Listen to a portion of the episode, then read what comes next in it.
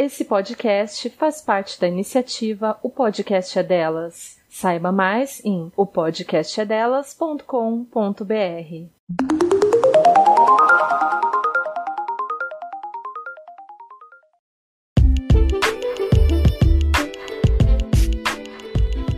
Você está ouvindo Mas Feministas, um podcast sobre feminismo, cultura e muitas crises existenciais. Nós somos Fran Carneiro e Vanessa Bittencourt. Oi, pessoal. Oi, Fran. Oi, Vani. Olá, pessoal. No episódio de hoje, nós vamos conversar sobre várias nuances da relação amizade, racismo e antirracismo. Eu sei que algumas pessoas já devem estar acionando o botão do desconforto, mas não fujam, essa é uma conversa necessária. Esse é um podcast construído por uma mulher negra, eu, e uma mulher branca, a Fran. E antes de tudo, nós somos amigas há muitos anos e nesse tempo todo nós já discutimos racismo, já pensamos juntas e hoje estamos aqui para inserir você nessa conversa. Falando um pouquinho da minha experiência, desde criança eu tô, infelizmente, acostumada a ser a única amiga negra na rodinha. Eu digo infelizmente porque isso fez com que eu levasse mais tempo para entender quem eu era e quem as pessoas brancas esperavam que eu fosse eu pensava de uma forma embranquecida, né? Desde os meus gostos até a forma de encarar as relações brancos e negros. Provavelmente eu passei por diversas situações racistas, mas eu não tinha nem ferramentas para identificar é, a situação racista, nem ferramentas para enfrentar. E depois que eu comecei a me interessar mais sobre o tema, eu virei a amiga chata, a amiga que vê racismo em tudo e causa desconforto na rodinha. Amiga chata. Por outro lado, enquanto mulher branca, eu não consigo nem fazer ideia do que é ser uma pessoa negra e muito menos enfrentar qualquer situação de racismo. Mas isso não significa que eu estive sempre alheia. Eu talvez não tinha consciência das coisas que aconteciam com as pessoas ao meu redor. Mas a minha experiência vem mais de uma pessoa observadora e eu sabia que algumas situações que a minha mãe passava não eram situações que eu vivenciava, por exemplo. Eu sabia que eu tinha pouquíssimas pessoas ao meu redor, seja na escola, seja depois que eu fiquei adulta em trabalho, faculdade, que fossem minimamente parecidas com a minha mãe ou que me lembrasse qualquer qualquer vivência diferente da minha. Então, acho que isso me colocou num estado de alerta muito grande. Quando eu comecei a entender e comecei a perceber que não tinham pessoas negras ao meu redor, eu comecei a perceber que tinha alguma coisa bem errada aí nesse, nesse caminho. Ou se tem. Então vamos falar de duas situações. A primeira é: não sou racista, mas não tenho amigos negros. E a segunda, não sou racista, até tenho amigos negros. Vamos lá? O primeiro caso eu vejo muito entre feministas brancas, infelizmente. Às vezes eu estranho o modo como feministas brancas aparecem com discursos prontos para a internet ver, mas elas falam de mulheres negras como se fosse um iceberg. Nunca vi de perto, só vi flutuando num filme aí. Ai, que horror! É hipocrisia milituda, sabe? Pessoas negras não estão desesperadas pela sua atenção, mas você, feminista branca que adora falar de mulheres negras, escritoras negras, atrizes negras, etc., ao menos tem amigas negras ou isso nem passa pela sua cabeça? Caberia uma mulher negra na sua panelinha? Você só frequenta espaços brancos? Que lugar é esse que você ocupa na sociedade que garante que pessoas negras não tenham acesso a você ou ao seu mundo? Como você contribui para a manutenção desse muro? Será que as pessoas negras com quem você interage são só aquelas que estão ali para te servir numa loja, num restaurante, limpando a sua casa ou seu local de trabalho? São perguntas desconfortáveis, mas que podem ajudar a gente a ampliar a percepção da estrutura do racismo e dos seus privilégios enquanto pessoa branca. Lembrando que falar de privilégios não quer dizer que a sua vida seja fácil e rica quer dizer que você tem certos benefícios só por ser quem é, uma pessoa branca, enquanto pessoas negras não têm ou dificilmente têm acesso a eles. Não é uma questão puramente individual, sabe? É coletivo. Tem um texto ótimo chamado O Lugar dos Sujeitos Brancos na Luta Antirracista, da Denise Carreira. E nesse texto ela lembra que brancos se acostumam com o conforto de não ter que discutir racismo, justamente porque frequentam espaços muito brancos. É a tal da fragilidade branca. É a raiva de quem fala de racismo, é a tentativa de minimizar racismo, porque só o assunto já causa estresse. E essa é uma posição extremamente confortável, porque uma pessoa branca raramente tem que pensar em si mesma como uma pessoa branca. Ela se vê como um modelo de ser humano, o ser humano padrão. Pessoas negras de origem indígena ou asiática, somos tratados muitas vezes como uma variação. Enfim, como é que está o seu nível de fragilidade branca, hein? Faça essa autoavaliação, lembrando que por trás da fragilidade branca está um forte desejo de silenciar o outro, mesmo que você não se dê conta disso. E acho que muitas vezes, toda vez que a gente vai discutir racismo, que a gente vai falar de privilégio enquanto pessoa branca, a gente se sente pessoalmente ofendido. E eu sei que a gente se sente, porque eu já me senti, eu tenho certeza que se você é uma pessoa branca nos ouvindo, você também já se sentiu pessoalmente ofendido e talvez você esteja se sentindo pessoalmente atacado nesse momento, ou enfim, esteja um pouco dodói. Mas a gente precisa aprender não só a observar, mas a ouvir. E acho que a parte principal dessa história toda é ouvir, porque sentindo a pele a gente não vai. Então, onde começa o seu feminismo? Você está aberta? Você está disposta? você consegue parar e saber que não é sobre você, mas é sobre toda uma sociedade? É aquela questão de sempre se colocar na defensiva, né? Mesmo a pessoa se achando a desconstruída, tem coisas que ela precisa enfrentar dentro dela mesma. Então é bom ter atenção. E eu tô numa posição muito confortável e privilegiada, apesar de ter morado num bairro que a maioria das pessoas não tinham uma boa condição social e, curiosamente ou coincidentemente, boa parte delas eram pessoas negras. Eu não me lembro de ter amizades, meninas negras frequentando a minha casa. Eu não me lembro de conhecer pessoas que tivessem essa vivência. Uma das questões que me incomodam hoje, acho enquanto mulher, enquanto feminista, enfim, enquanto alguém que quer participar de movimentos sociais e alguém que quer agir e atuar como aliada, é que se eu estive num meio onde tinham pessoas negras, eu estive em escolas onde tinham muitos alunos negros, e aí e, determina, e elas ainda assim não participavam ativamente da minha vida mas em determinado momento eu fui para uma escola onde não tinha pessoas negras e faculdade onde tinha menos ainda. E eu não me lembro a partir de que momento isso começou a fazer parte das perguntas que eu tinha. Então é, é muito difícil, eu acho, assumir e, e lembrar de do quão confortável eu tô, do lugar que eu tô e do lugar de onde eu vim, que não é minimamente parecido com as pessoas que hoje eu consigo enxergar, que não tiveram nem de perto mesma, as mesmas oportunidades que eu. E é muito difícil também conseguir ver que todas essas coisas estão ligadas. A questão de classe social e oportunidades e raça. Não tem como desvincular uma coisa da outra. Não tem como falar que não existe racismo. Não tem como não criticar e não questionar. E é um lugar incômodo, porque eu já me peguei pensando várias vezes que eu não podia fazer nada e também várias vezes me perguntando o que eu podia fazer.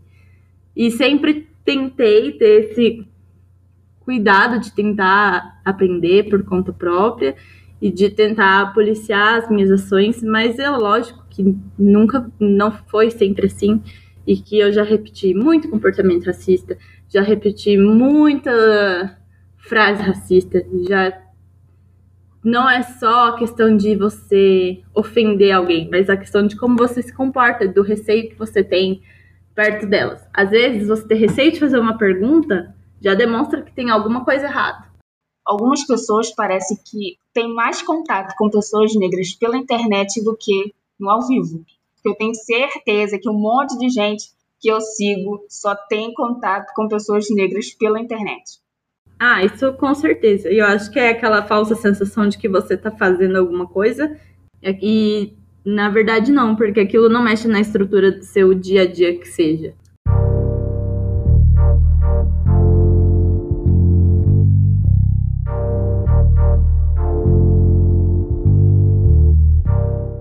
Não sou racista, até tenho amigos negros. Se você pensa assim, tenho mais notícias. Você pode ter amigos negros, namorar pessoas negras, ter parentes negros e ainda assim ser racista. A pessoa negra no, do seu convívio não é um atestado antirracista. Não pode ser um acessório que você ostenta para mostrar para os outros que você não é racista. Vide o Bolsonaro durante as eleições com o seu suposto único amigo negro, conhecido como Hélio Negão ou Hélio Bolsonaro, e ele era só um acessório para aparecer ao lado do Bolsonaro nas lives do Facebook.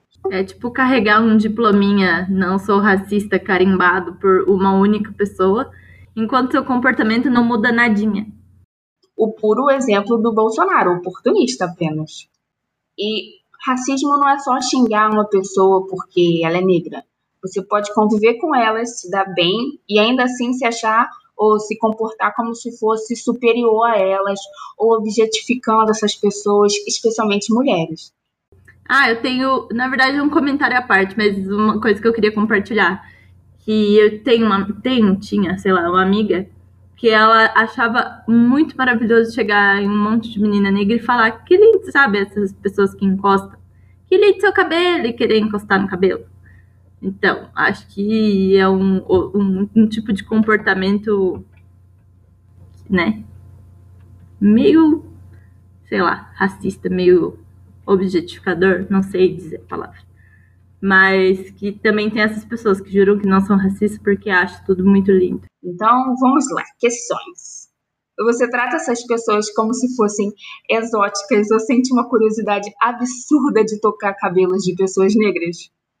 Você precisa mesmo dar a todo homem negro um apelido tipo negão, saci, Pelé.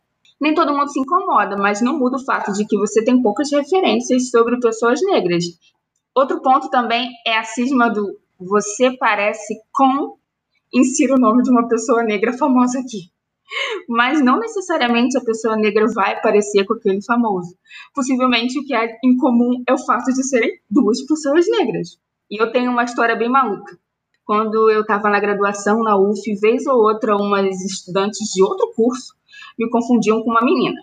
E não era zoação com a minha cara, elas chegavam com a certeza de que eu era amiga delas. Eu acho que ela era só negra como eu, num curso que era majoritariamente branco. Eu nunca vi ninguém parecido comigo no campus. Pessoas brancas não são confundidas com outra pessoa toda hora, são, Fran? Não são, porque todo mundo se acha muito especial e diferente. É como diz o meme, não existe nada mais parecido do que um monte de homem branco, por exemplo. E aí, acho que é um bom ponto de reflexão pensar que toda vez que você fica bravo, porque uma mulher não quis ou não gostou que você encostasse no cabelo dela, ou toda vez que você acha que alguma pessoa tá exagerando demais quando você dá um apelido para ela, e um apelido, infelizmente, bem comum, ou quando você discute com a pessoa que está sofrendo racismo, que aquilo não é racismo, e você se incomoda porque você acha que tem razão, eu sinto te dizer, pessoa branca, que você só tá querendo colocar o quão especial você acha que você é e o quanto acima de todo mundo você acha que você tá. Penso. Cara, gente branca. Algumas sugestões para não ser um amigo inconveniente, sempre bom lembrar. Precisamos discutir racismo, mas você não precisa levar toda notícia de racismo ou toda pergunta sobre racismo para os seus amigos negros. Mais importante é falar sobre racismo com pessoas brancas e com pessoas brancas, pessoas do seu convívio. Não adianta ficar quieto com aquela piadinha racista ou com aquele comentário de que fulano é macaco, ou enfim, com qualquer outro tipo de comentário que as pessoas acham que são engraçadinhos. Se você não se posiciona, se você não fala nada, mas a hora que uma pessoa negra se posiciona, você quer discutir, bater de frente com ela, eu sinto muito te informar. Você é racista. A gente tem a impressão de que o racista é tipo um vilão de novela, que erra em tudo na vida, vive fazendo mil tramóias, e na verdade não é assim. A gente reproduz racismo, assim como reproduz machismo, porque são questões estruturais. E é isso que a gente tem que confrontar. Sim, fora que é muito do que eu disse no começo.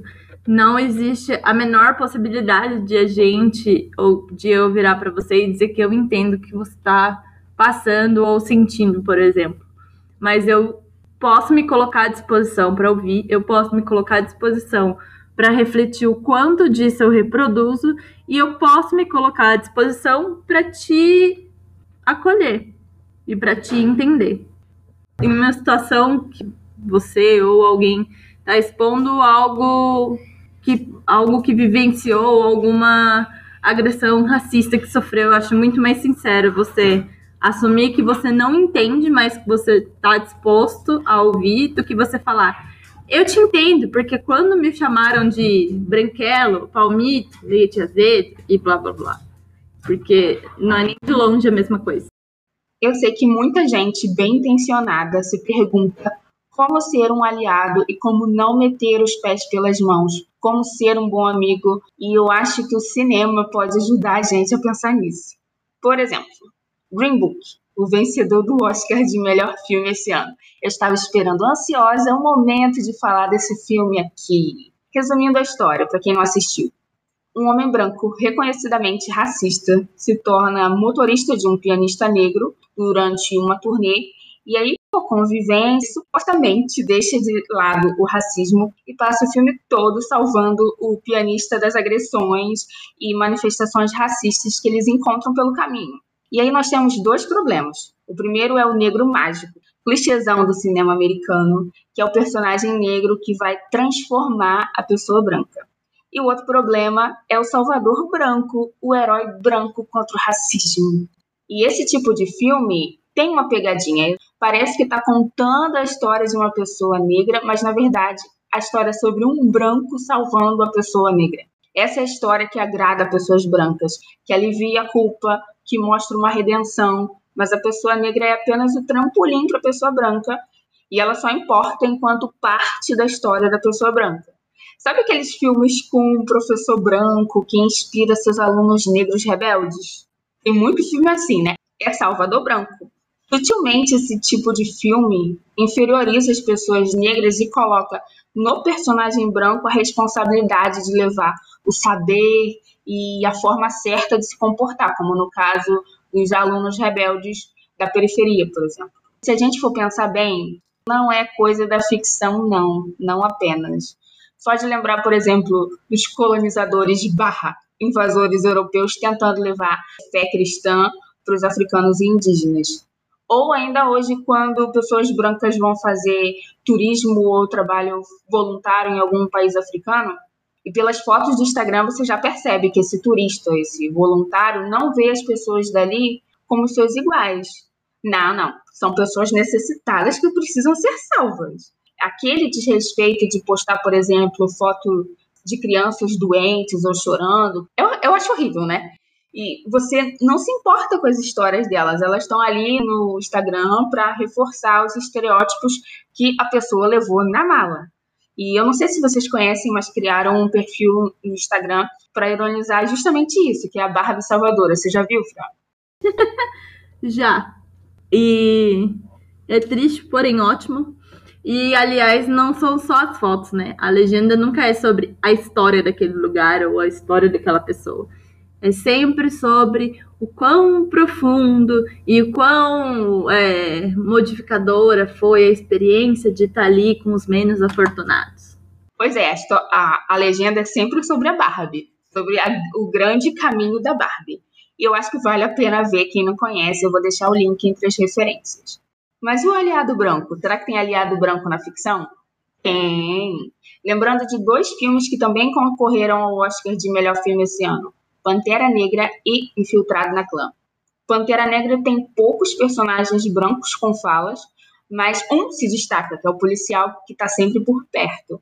Em algumas cenas, eu acho muito interessante, ele aparece posicionado um passo atrás dos protagonistas negros, que é muito simbólico, considerando que pessoas brancas sempre estão no centro. E ele não é o herói da história, mas ele está sempre presente e interessado. Eu acho que esse é o ponto. Já no filme Infiltrado na Clã, nós temos dois policiais, um negro e um branco, trabalhando para juntos botar fogo nos racistas. E eles tinham um objetivo em comum e o trabalho de um dependia do outro. Isso também é muito interessante. Então, com esses exemplos, será que você já tentou bancar o Salvador Branco ou está mais perto de ser um possível aliado? Ou até mesmo, será que você percebe a diferença entre esses dois? Pois é, porque é bem sutil. Uma transforma a história numa narrativa branca apenas. Resumindo, pessoas negras têm as suas próprias trajetórias, as suas próprias histórias, e ignorar isso também é nos desumanizar.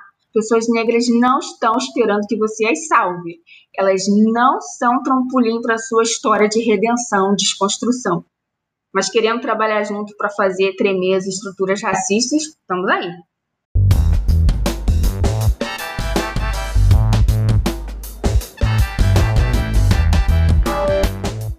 Tem uma frase da Angela Davis que todo mundo gosta muito de repetir, de postar nas redes sociais. E aí ela diz o seguinte: numa sociedade racista, não basta não ser racista, é necessário ser antirracista que é ser antirracista? Não basta dizer que racismo é errado, é preciso se comprometer com ações que rompam com essa estrutura racista. Por mais que conversas às vezes fiquem inflamadas, não precisa ser uma guerra. É um trabalho conjunto, é uma solidariedade política. A gente pode pensar em duas dimensões. A primeira é tomar consciência de que o racismo tem tudo a ver com desigualdade social, com lugar que tende a ser ocupado por pessoas negras na sociedade, com a situação de vulnerabilidade, mais sujeitas à violência policial, a trabalhos mal remunerados. Então, nós precisamos de políticas públicas específicas para combater essa situação de, de opressão estrutural. A segunda dimensão é mais ao nível do cotidiano. Tem como você colaborar com ou divulgar o trabalho de pessoas negras? Você fica em silêncio quando presencia uma situação racista? Ou você vive apontando o dedo para racistas, mas esquece de refletir sobre as próprias atitudes? Uma postura antirracista não é uma posição de culpa, muito menos ficar na defensiva. É assumir responsabilidades, não culpa. É assumir o compromisso de aprender, de se interessar por uma história e cultura que não sejam brancas, eurocêntricas. É abrir mão de privilégios quando necessário, e essa é a parte delicada, é aí que dói, é reconhecer o peso das estruturas racistas no nosso cotidiano e como parte das instituições também. E no seu dia a dia, nunca se esqueça de estar disposto a ouvir de verdade. Estar disposto a se questionar e questionar suas atitudes. Sabe quando alguém criticou algum comportamento ou disse que determinada coisa não te cabia? Você não vai morrer se deixar de usar um turbante, se deixar de tocar no cabelo de alguém, de usar com alguém um apelido que obviamente não é parte daquilo e nem confortável entre vocês dois. E é bom também lembrar que nenhuma pessoa negra tem obrigação de pegar na sua mão e te dar aula e te ensinar tudo o que é certo ou errado e que você tem capacidade para ir atrás dessas informações de outras formas, porque ninguém te deve nada. Exatamente. Eu preciso admitir que me incomoda muito essa postura que eu resolvi assumir nesse episódio, mesmo com boa intenção, é, tentando ser didática. No fim das contas, essa história, o centro dessa conversa continua sendo a pessoa branca. O que ela faz ou deixa de fazer. E pensar nisso não é minha obrigação, é de pessoas brancas. Não cabe a mim oferecer respostas prontas. Eu não conheço a experiência de vocês, por isso esse episódio foi cheio de perguntas e eu espero que vocês tenham ao menos respondido mentalmente e chegado a uma conclusão própria. Ou que pelo menos toda essa conversa e todas essas perguntas tenham incomodado vocês o suficiente, assim como me incomodou e me incomoda todos os dias, a ponto de lembrar que eu tô num lugar muito confortável e que não deveria ser assim. E eu acho que ninguém precisa ser obrigatoriamente militante. Eu acho que se trata de repensar as nossas relações, principalmente relações de amizade, de construir respeito, uma solidariedade e de saber qual é o seu espaço também nessa dinâmica das relações raciais. Eu acho que essa conversa, essa ideia de conversa surgiu para gente colocar todos esses questionamentos para fora e principalmente porque a gente precisa, enquanto pessoa branca, sair desse sofazinho confortável que a gente está o tempo todo não significa que é fácil ou que é bonito ou que é só comentar na foto de alguém de voo ou maravilhosa. Significa que a partir do momento que você decide enxergar todas essas estruturas, você precisa mudar alguma coisa na sua vida e no seu comportamento. Significa que você precisa aprender a se posicionar no lugar certo e o lugar certo é diante de outras pessoas brancas e no seu círculo social. Significa que você precisa aceitar os questionamentos que vêm de fora e não lidar com isso como uma ameaça pessoal ou como se fosse algo contra a sua pessoa, mas tentar pensar disso de uma forma maior, de uma forma macro, que é, se eu faço parte dessa estrutura, é minha obrigação fazer alguma coisa para mudar, e o que eu estou fazendo. E talvez começar por pequenas coisas que já fazem a diferença nos ajudem. A, a própria ideia que a gente já comentou de achar que pessoas negras têm alguma obrigação de ensinar tudo pra gente, ou que pessoas negras têm obrigação de aceitar qualquer demonstração de, e entre muitas aspas, animação e admiração, sei lá, que a gente queira dar, e entender que algo muito maior, entender que são comportamentos, por menores que pareçam, que podem ser muito prejudiciais. Como a Fran disse, não é fácil, mas tenho certeza absoluta que vale a pena. E eu queria registrar um agradecimento para o Felipe e para a Solane, que deram importantes sugestões para esse episódio. E um agradecimento também para a Gabriela e para a Larissa, que nos incentivaram a fazer esse episódio desde o ano passado. Se você quiser entrar em contato com a gente, o nosso e-mail é maisfeministaspodcast.gmail.com. No Twitter somos Mais Fem Podcast. E no Instagram, Mais Feministas Podcast. Você também pode encontrar nossos textos no medium.com barra maisfeministas. As referências desse episódio estarão no site opodcastdelas.com.br barra. Boa semana e até a próxima. Até a próxima. Tchau! E fogo nos racistas. Sempre. Você ouviu um programa participante da rede Podcast é Delas, uma iniciativa que fornece toda a infraestrutura necessária para mulheres hospedarem e publicarem os seus podcasts. Para fazer parte, entre em contato conosco através do site opodcastadelas.com.br ou através das nossas redes sociais, como arroba o podcast é delas.